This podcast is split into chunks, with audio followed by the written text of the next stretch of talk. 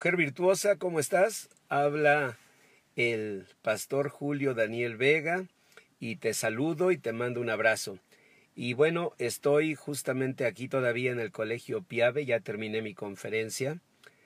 Eh, la conferencia se llamó Principios para una disciplina positiva y fue muy interesante concluir la importancia de la disciplina ejemplar. Me hizo recordar a la carta de San Pablo a Tito, capítulo 2, versículo 6, donde el apóstol Pablo le dice que los jóvenes deben ser llamados a prudencia.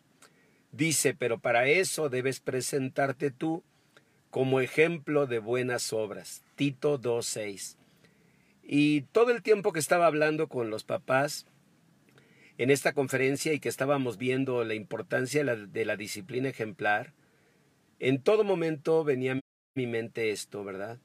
Cómo la palabra de Dios es tan sabia y cómo Dios nos ha dicho todas las cosas. Ahora, bueno, ya lo presentamos de una manera pedagógica y apoyándonos en investigaciones de varios estudiosos de la materia, desde De Crowley hasta Skinner y todos ellos, eh, las investigaciones de Piaget, de Rogers, eh, bueno, pues yo debo de fundamentar mis exposiciones, ¿verdad? Porque están en mi rol profesional.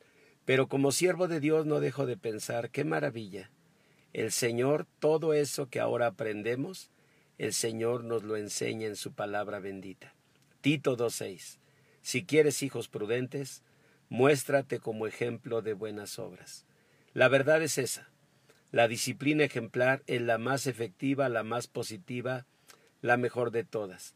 Lamentablemente implica algo muy difícil y que a veces no queremos hacer, y es pues predicar con el ejemplo. Yo creo que si los padres hoy nos dedicáramos a enseñar con nuestro propio ejemplo lo que queremos ver en los hijos, tendríamos resultados maravillosos. Mujer virtuosa, Tito 2.6.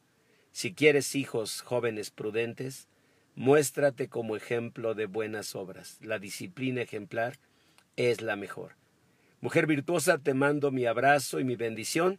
Soy el pastor Julio Daniel Vega.